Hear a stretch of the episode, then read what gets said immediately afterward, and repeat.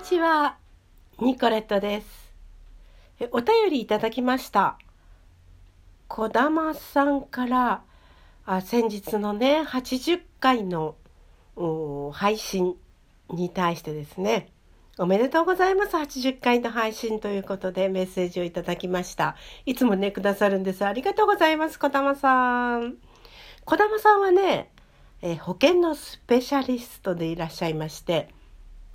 うさぎは寂しいと死んでしまうのか？というタイトルでトークしてらっしゃいます。1週間にね、1回なんですけれども、え保険って言ったっていろいろありますよね。でね、損害保険とか、お車の保険とか、そういうものに関してもね、トークしてくださってますので、とっても役に立ちますから、ぜひ皆さん、お聞きになってみてください。よろしくお願いします。え次にですね、えーおなじみの陽子さんからメッセージいただきました。夢のお告げが欲しいということなんですが、えー昨日かな私が、あの、ご紹介しました、オペレッタのジプシー男爵の中に出てくるお話かなと思うんですけれどもね、夢のお告げで財宝のありかが分かってしまうというシーンの、説明をしましたけれども、ねえ、夢のお告げ私も欲しいです。私の友人でね、あの、私の母とほとんど同じ年齢の親友がいました。残念ながらね、5年前にお亡くなりになったんですけれども、えこの方ですね、あの不思議な力を持った方でね、でね、夢の中で自分がなくしたものが、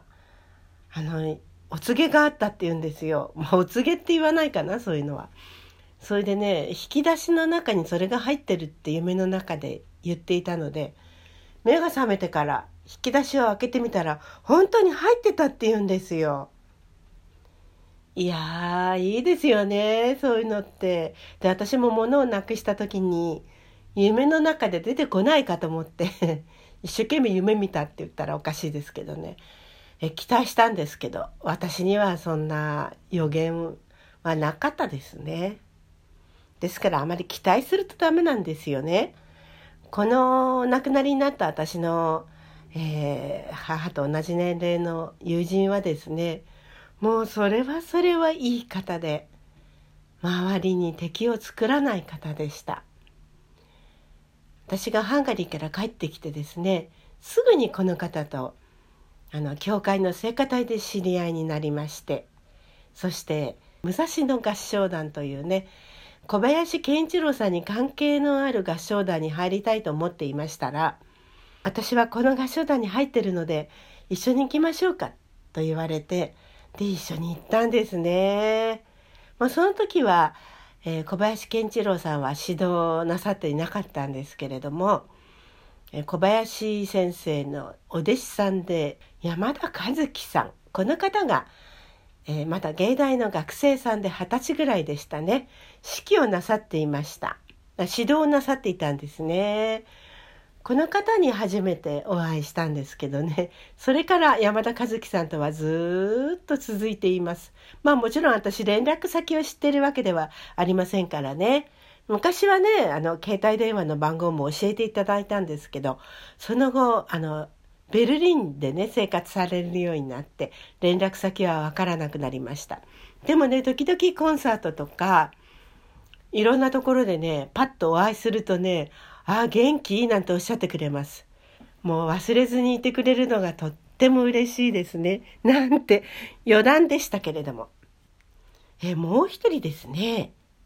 ひろこさんというね、リスナーの方です。ハンガリーのあのお料理のことをね、ご説明しましたけれども、ひろこさん。マンガリッツァ豚は美味しかったですね。という感想を送ってくださいました。まあ、ひろこさんとはね、実はね、一緒に2年前にえブダペストとか郊外とかウィーンをね、一緒に旅行した方なんですよ。またこの方からの感想もえご紹介したいと思いますねいずれね。えそれからまた戻りますけれども陽子さんから、えメッセージいただきまして「メリー・ウィドー・ワルツ」面白いですね。アンサンブルでよく弾く曲です。陽子さんはねあのチェロをお弾きになる方だそうですね。でこの内容を初めて知りました楽しいですということです。まあ、今日はね、えー、続きまして他の曲をご紹介したいと思います同じくヨハン・シュトラウス2世の一番有名な曲ですねオペレッタ喜歌劇コウモリです、まあ、これはねオペレッタなんですけれどもオペラと同じ扱いをされることが多いんですね。えー、ヨハン・シュトラウス、これをね、6週間という短い期間で一気に作曲されたと言われています。ヨハン・シュトラウスのコウモリ。有名ですね。はい、内容をご紹介します。裕福な銀行家アイゼンシュタインは役人に軽い暴行を働いた角で今晩刑務所に入ることになっています。誰もいない今で外から聞こえてくるのはアイゼンシュタインの妻ロザリンデのかつての恋人アルフレートが歌います。甘いセレナードです。部屋に入ってきた女中のアデーレはそれを聞いてびっくりします。ロザリンデも登場します。アデーレは姉のイーダから舞踏会に誘われているのですがと申し出ますが忙しいロザリンデは相手にしません。アデーレが泣きながら言った後アルフレートが入ってきてロザリンデにつきまといます。アイゼンシュタインが刑務所に行ったらまた来ると姿を消します。そこへアイゼンシュタインが弁護士ブリントと言い争いながらやってきます。ロザリンデも含め三者三様の三重賞になります。疲れて座り込んだところへファルケ博士がやってきて気晴らしに舞踏会へ行こうとアイゼンシュタインを誘います。コウモリとあだ名されるファルケの企みも知らずアイゼンシュタインはすっかりその気になりまして二人で手を取り合って歌い踊ります。ロザリンではそれに気づかず夫がしばらくいなくなるので悲しく歌います。アイゼンシュタインが刑務所に入ると言って外出しなんとか外出許可を取ったアデーレもいなくなるとアルフレートが入ってきてすっかりくつろぎ陽気に酒の歌などを歌います。ロザリンでもついはしゃいでいるところへ刑務所長フランクが現れましてアイゼンシュタインだと思ってアルフレートを連れ出していきます。ファルケがこの屋敷の主人オルロフスキーに今夜は面白い茶番劇コウモリの復讐をご覧に入れましょうと話しています。客の中にはロザリンデの衣装を着たアデーレも混じっています。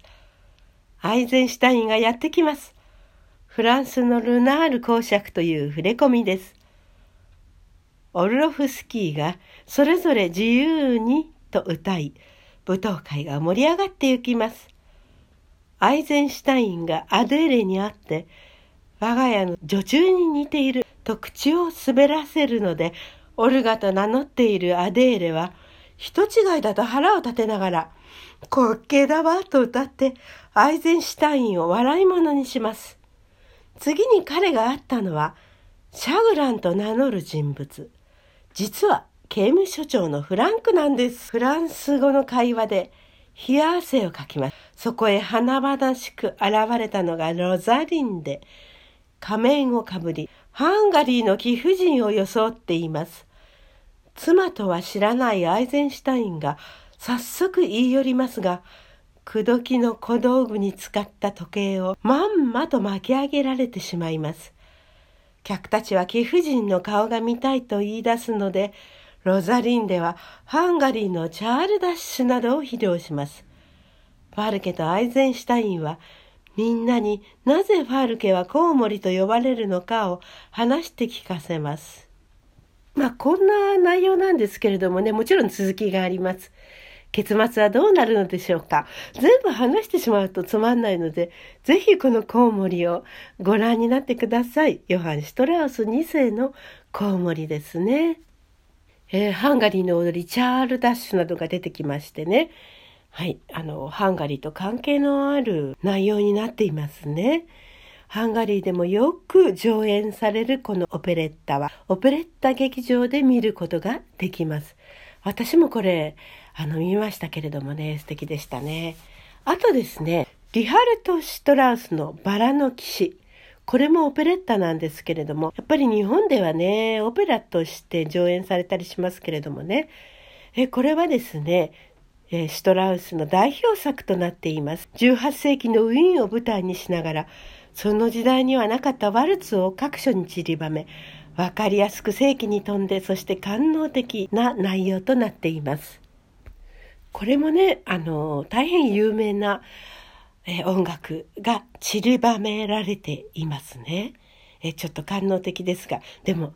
オペレッタ劇場でご覧になってください。もちろん日本でもね、え引っ越し公演が行われたり、あと日本人でですね、これを上演したり、え芸術大学の学生さんがこれを上演したりします。